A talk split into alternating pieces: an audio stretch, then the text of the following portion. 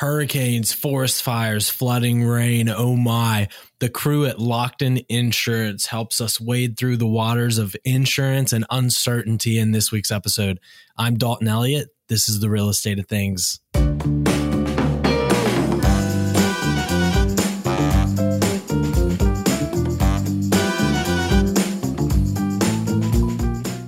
You're listening to the Real Estate of Things podcast. All right, we have the Lockton Insurance crew here, and we're recording this first thing on a Monday morning. So, y'all are uh, y'all are real troopers. We were just chatting before this that my uh, my boss gives me trash every once in a while about the fact that I love a good first thing Monday morning meeting.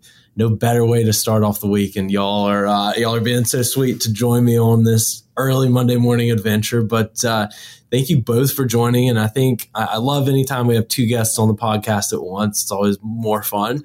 Uh, so give me some quick background on on each of you and just what Lockton Insurance does.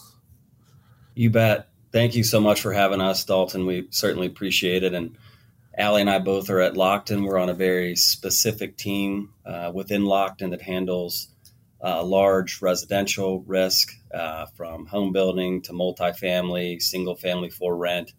Uh, myself and Allie are both client advocates for Lockton, meaning we control a large book of business. We advocate for our clients not only in the marketplace, but also with counsel for coverage terms and conditions. And uh, 12 of us in general on the team, and we've been successful in the space for many years. I think the the difference, what separates us, is that uh, we start early. So we've got a team that half of us start around 5:30 in the morning.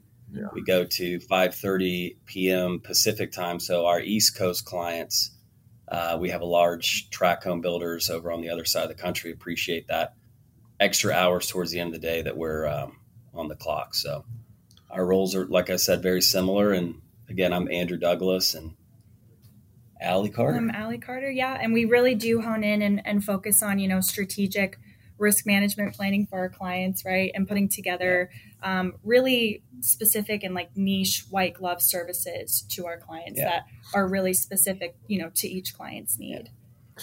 We, and one thing to add is we always try and go outside the box, like mm-hmm. Allie said. So anybody can be a broker of insurance, but when you start delivering solutions to the marketplace that have not been seen before or talked about before or connecting underwriters directly with their clients those are where we focus uh, all of our attention is trying to go above and beyond the normal roles and duties of an insurance broker yeah, the fact that y'all have such wide coverage on a day to day basis, you know, uh, us as a growing company over the years, we've had to deal with, uh, had to figure out right, like how to most effectively serve the client base because we're in southeast and you know part of our lending map growing further and further west and west over the years, and uh, that's something we tried to tackle. And Allie, you mentioned white glove service, and so much of it comes down to that. Like we we sell money, y'all sell insurance. There's so many groups that do the same. It's like, how do you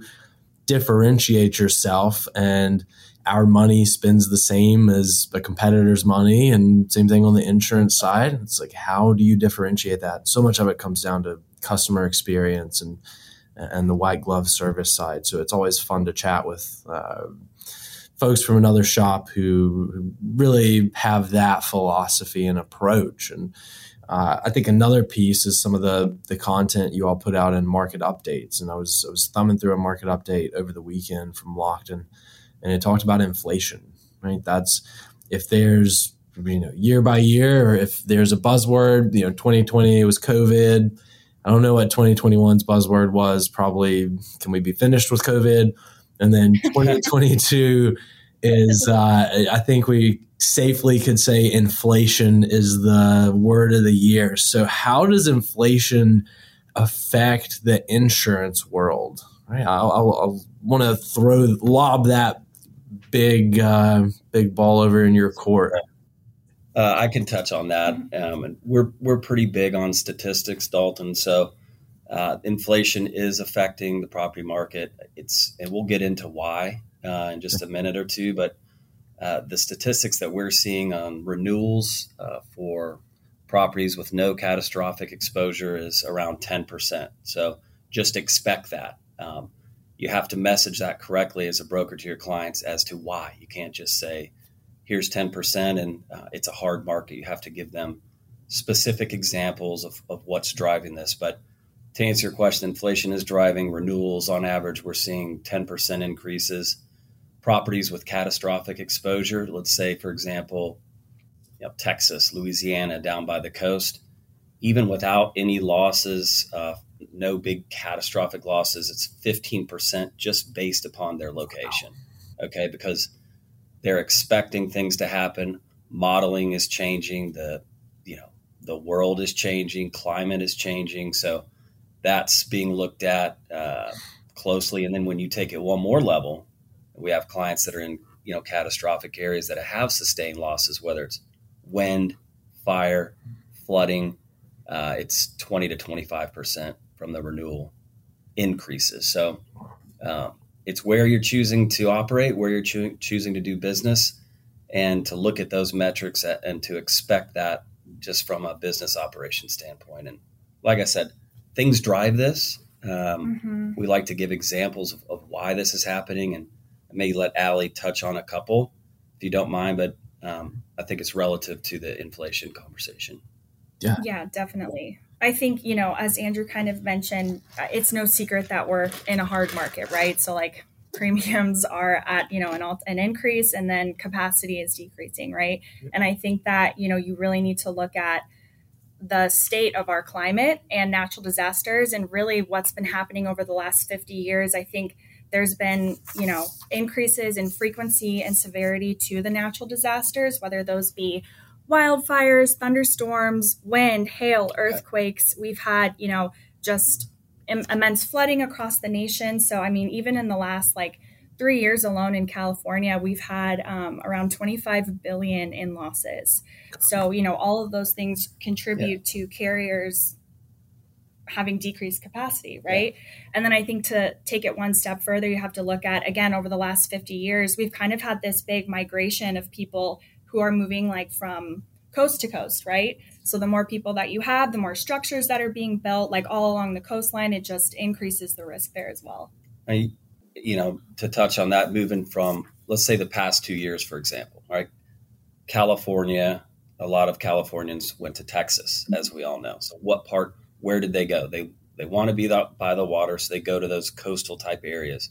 New York, New Jersey, those guys are coming down to Florida. So as Allie mentioned, the demographics are changing um, and it's a more populated or more dense area. And mm-hmm. um, a specific claim example I'll give you is we remember the flooding in Kentucky this mm-hmm. past summer, early spring, Missouri, Kentucky. That's a you know a billion dollars is going to be ultimately the losses that the insurance market are going to see from that. So um, it's not helping our cause, but it's something that must be messaged uh, as you look to the renewals, like I said, which are going to be increasing. The the fires. There's a, a fire in Canada, another billion dollars, uh, in, in a started in a sawmill, um, and and these models they can predict when these properties are in flood zones or fire zones that this is a probability that's going to happen.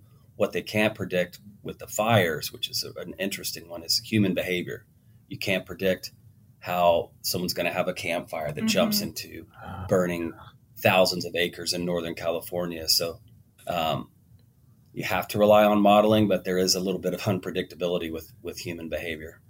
Yeah, I didn't think about that being a nuance on the wildfire side. And, you know, over the last few years, it seems like not only has the frequency of those increased, but the magnitude has increased as well. Uh, so we're we're in uh, you know hurricane season area, and I grew up on the coast of South Carolina, so I remember evacuating, and then eventually, the more years you lived there, it took a bigger and bigger storm to get you to evacuate. Um, but you think about Florida, right? Like when I started in the private lending space, um, seven, a little over seven years ago as an underwriter, you know, you, Florida was always kind of the wild card when it come, came to insurance, flood insurance, uh, and all that's tied around. Uh, so much of it's tied around natural disaster, right? So, can you unpack for me a little bit why Florida is this beast, why so many carriers just say, hey, we're just not going to operate here. We're going to drop coverage. And are there any other uh, states, markets, areas that are in that you know, high concern bucket? And you see uh, from an insurability standpoint, those areas just deteriorating over the next few years? Yeah, I mean, I think you know, Florida is a it's an exceptional state, right? Because you've got the humidity, like you know, like you said, you've got the flooding, you've got hurricanes, and um, I think something that not a lot of people think about too is there also is a risk for wildfires in Florida as well. So your wildfire like high risk states, it's going to be California, Texas, and Florida. So right now there are about 3.9 million properties in Florida alone that are in high has high fire hazard areas. So um, like I said, I think it's going to be California, Texas, and Florida. Mm-hmm. If you're going to pick out three states who are going to really just be the toughest, it's going to be those three. And again, it goes back to the climate and just the state of, you know, natural disasters and the frequency and the severity, kind of like we mentioned before.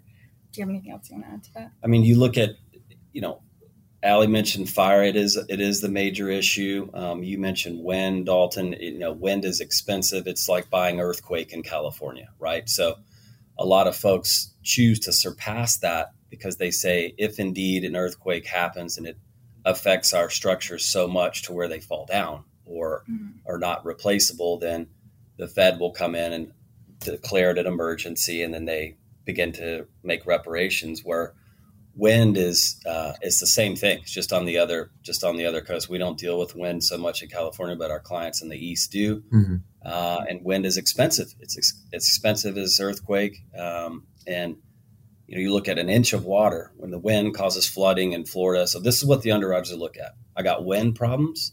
Now I got a fire potential exposure in Florida, and I've got flooding issues. Uh, with flooding, for an inch of water in your home, you're looking at twenty to twenty five thousand dollars of costs to fix that issue. Uh, fire is usually a total loss, destructive loss. Um, so, to answer your question, it's kind of a double whammy in Florida. I don't want to say don't do business there because uh, a lot of folks do, but they they look at this risk and they accept that risk and are willing to take that on. Got it. Does in terms of you know we, we talked earlier in the episode about premiums rising.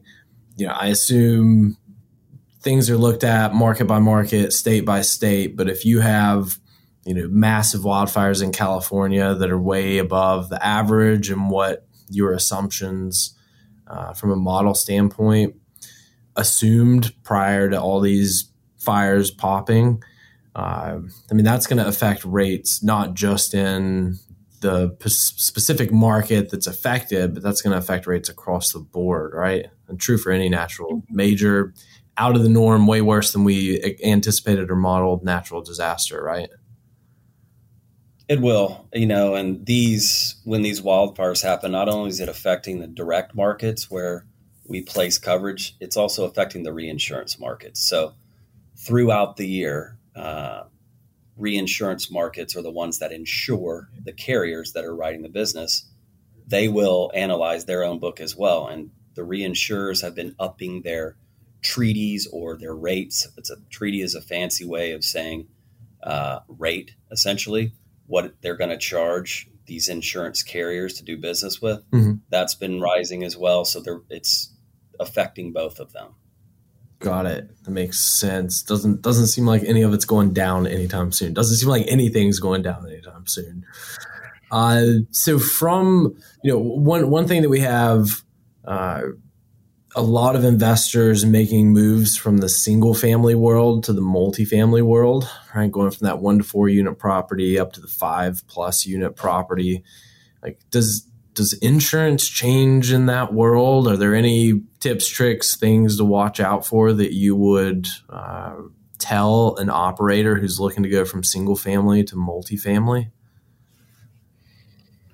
We've experienced that as well. Um, our clients traditionally have been very large single family detached for sale. Mm-hmm. Uh, they pivoted more to multifamily lately, as well as single family for rent is a very popular product type out there. Yeah. What we tell them, Dalton, is uh, make sure to engage counsel. Uh, make sure mm-hmm. that your brokers that you're using have the right team of attorneys that can review contract language, uh, make sure that where they're operating and doing business uh, is looking at the trade contractor's policies. Are they compliant? Um, are they going to protect the owner in the case of a, a loss? Um, single family detached, totally different animal than multifamily or single family for rent. From a liability perspective, there's a lot less exposure. Um, but from a property perspective, there's more. So it's it's a balancing act, right? So um, you know where you're building, there is that property placement once the assets are in place that you need to manage, whether it's in coastal areas or out in California. But they're two different animals, and uh, we're experiencing a lot of uh, help from attorneys getting involved and looking at contracts and terms and conditions for the insurance policies that have been helpful to us. Does so similar topic, you have values, right? We've had crazy HPA home price appreciation uh, since COVID kicked off, which is I don't think that's something that any of us in the space expected back in March 2020. Or I think the first feeling yeah. everybody had was, oh no, here goes another 07, 08, everything's going to crash. And then it didn't, right? Because it was a healthcare issue, not a uh, not a housing issue, not a fraud issue. It was just healthcare that uh, didn't do anything to take away the fact that we have a lack of supply of housing in the country, which helped push up prices, helped push up rent. Uh, you didn't have a lot of building going on because of lockdowns. Then you roll into today, really a couple years later, and uh, you still have supply chain issues, you still have labor shortages. So all of that ties up into, I think, keeping home prices and rents strong. But we're starting to see some, uh, at least, deceleration in home price appreciation, and some markets really move back to the norm. I think we've, as a space, may have forgotten that it's not normal to list a property on Friday and have a dozen offers on Saturday that's not the norm. Right. A normal market is home's going to take you know a couple weeks to sell. Not the craziest thing in the world. Uh, but all that said, how do you how do you deal with that in the insurance world? Home prices skyrocketing up, starting to pull back, up and down, uh, and, and just the uncertainty that you know for so many years before COVID, it was it seemed like it was everything was pretty stabilized. You didn't have uh, too much outside of the norm, and now you have uh, just more uncertainty than we've had in recent past. And so, how, how do you model that out? How do you deal with that on an insurance cost standpoint? So, one of the things, the responsibilities for large operators, Dalton, that are in that space is we as brokers partner with our clients to make sure that quarterly uh, we're reviewing those values to make sure the construction value is in line.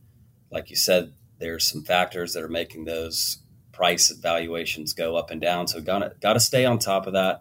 We want to make sure there's there's no surprises because we are seeing those carriers look at that very closely, and it can be very penal if you're not up to date on those construction values. Um, a solution to this is midterm, for example, of your property builder's risk policy. You look to put in place excess layers. Um, it's an option that can mitigate cost if your limits you go burn through your limits mm-hmm. look to put look to the cost to put in some excess layers midterm and um, and i say midterm because it's a lot easier conversations underwriters are not flooded with submissions they can take that midterm conversation in a timely fashion and that's so that's a solution we've seen to uh, this challenge i would mm-hmm. say yeah, that makes complete sense. That's a really good actionable piece. In terms of your space, what do you think some of the biggest challenges or pressures on increasing insurance premiums? What is it? Is it going to continue to be inflation? Is it is natural disasters? What's what do you look at and say this is going to stick around? This is going to continue to put upward pressure on premiums? I mean, I would say it's probably you know just a mix of of what you just mentioned. Um, natural disasters, I think, is really is really a huge one. Um, just because you know we're not really sure what the state of the world is going to look like, you know, five years, 10 years, 20 years from now, right? We don't know how much more severe our natural disasters, you know, could be in the future. Um, and I think also, too, you know, you have to look at defects. You want to talk maybe a little bit about like product? Yeah, you know, as as there is a housing shortage, as mm-hmm. you mentioned, we know that. You guys know that. The solution to that, everyone thinks, is density. Like, let's build as many units as we can. Let's move from that single family detached to that, uh, whatever it's, if it's multifamily, townhomes, condos type of model. The issue we're going to have there is as you become more dense, and the most simple way I can put it is folks live closer to each other. Um, if there's something wrong with one particular unit in this townhome development or condo, it usually resides in all of the units versus a single family detached home there may be issues that can be fixed in one home. But as a developer eh, in a condo unit of, say, 20 condos, if there's some sort of defect, uh, whatever that may be, uh, they're going to have to go in and deal with class action lawsuits, right? Class action, we're going to go against the developer, all 20 units get together and combine efforts against the developer to make sure they mitigate the situation. So that's something that mm-hmm. we'll continue to deal with. Um, one of the things that we always tell our folks is if there are issues, go in and fix them. Uh, don't wait until the lawsuits come. You're going to avoid a lot of frictional costs. You're going to avoid litigation costs. So, as your home buyers, if there's anything that they express that they would like taken care of within the norm, mm-hmm. uh, go fix it, and it'll save you money in the long run. That's a that's something that we measure and we've measured for many years. So that's important. Yeah. Yeah, that's super insightful. One one thing it made me think about is carrying flood insurance when you're not in a flood zone. So I my primary residence not in a flood zone. I absolutely carry flood insurance. It's like 500 bucks a year, and for that peace of mind, um, because growing up on the coast, everybody carried flood insurance, right? Because you're one point we were 150 feet from the ocean and it's like yeah you know this is this is in a flood zone have right. to carry flood insurance. Uh, but you look back at houston some of the other massive uh, rainfall events that uh, so much of the loss was not in a flood zone. Uh, so you know I, I, think i know what the the answer or route of the route of the answer is going to be but thoughts on carrying flood insurance when you're not in a flood zone because I think it's probably in my mind one of the most frequently overlooked. I don't even need to think about it. Um, parts of the insurance world. That's a that's a great question, and I, I agree with your methodology on purchasing the flood insurance. I'll give you an example of in Houston. Um, there was a very large development. Um, hundreds of homes being put in place that happen to be higher up in elevation than a neighboring community. Mm-hmm. Um, there were some rains that came in. We're talking Houston. Some rains came in and it washed some dirt, silt, water all into this neighboring community that ultimately flooded a hundred homes. Um, you're going to need to have not only looking at the climate, but also looking at what's going on around my house. What, what is are there developments uh, could anything potentially affect my home that way? So that was a very expensive claim that happened. I don't know, two years ago. Mm-hmm. Uh, but ultimately, uh, it was settled, but for quite a bit of money. But the flood insurers kicked in, and for those who had the flood in that neighboring community that had to just be sitting down a little bit elevation wise, uh, it was a wise decision. So, yeah, it's especially knowing that you know, that science is science, that hurricanes are getting stronger, slower. Uh, that dumps more water. Yeah. They're predicting the seventh year uh, right now, consecutive year of more hurricane activity. I don't know if that's from climate change. Who knows what that's from, but it's continued to trend. You know, hurricanes have gone into September, October versus in mm-hmm. the past, you know, the end of September was the end of hurricane season. So you know, if you're looking at buying wind coverage for eastern areas, coastal areas, look at it well ahead of time. Don't look at it in hurricane season because if you come to an underwriter and say, I need wind and it's July, it's, it's going to be a tough conversation. So that's it. That's something you want to look at in January, February, or something like that. Yeah, that is good knowledge. Good to have. All right, Andrew, Allie, I can't thank you enough. This has been great. We have to uh, we have to get another check in on the books here a few months later just to see what has changed in the insurance world. It's something that uh, they just often overlooked and thought of as a secondary piece, but you know the the age old saying of you know you, you, don't care about it until you need it, um, and it is such a such an integral part of the world. It's an integral part of the world for every lender because we all require insurance. It's an integral part for operators because if you're not properly insured, you have just a massive um, dark cloud hanging over your head. And sure, you may be lucky, but also it is a constant all over this country that you have uh, weather events, just completely unexpected, wild things happening. My sister lives in Dallas, and they had crazy rainfall a month or so ago, where some places got 15 inches of rain in 24 hours. And you're like, it pretty much mm-hmm. doesn't matter which property looks like. There's a high chance that you had some water related issues or just a complete flood because few places are meant to sustain that type of rainfall over that short period of time. So there's just so much unknown uh, and I'm I'm a little geeky and passionate about the weather world, and so that's why I always go back to uh, just like these weather events. Snow, snow in Malibu. Yeah. year. Who knows? In Newport Beach, yeah. It did yeah. snow in Newport. It snowed, snowed in Newport, Newport, yeah. Beach. So insanity, insanity. So go get your flood insurance, your wind insurance, your earthquake insurance. Get all of it. We were in Hawaii uh, for a friend's wedding back in April, and my wife was like, oh, "Hawaii is wonderful, but." I, I would always be worried about the volcanoes. So if you're in if you're in Hawaii, get your volcano insurance. Uh, small price to pay to be to live in. Is that a real thing? I'm sure it exists there, right? TBD. We'll, we'll next next episode we'll have to do it remote from Hawaii and do some uh, do some volcano insurance talk. Absolutely. I love, yeah. it. So cannot thank y'all uh, enough for jumping on this. If people want to get in touch with you, Lockton Insurance, what's the best way? reach out to either one of us. We're both on LinkedIn, social media. Um, Lockton Insurance Brokers is the name of our company. Andrew Douglas, Allie Carter. Mm-hmm. Allie, Andrew, thanks again. Uh, Got to have you back on here soon. And thanks everybody for listening. Take care.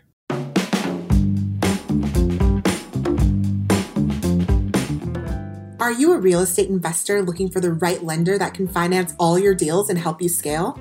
Lima One Capital has the best suite of loan products in the industry, bar none.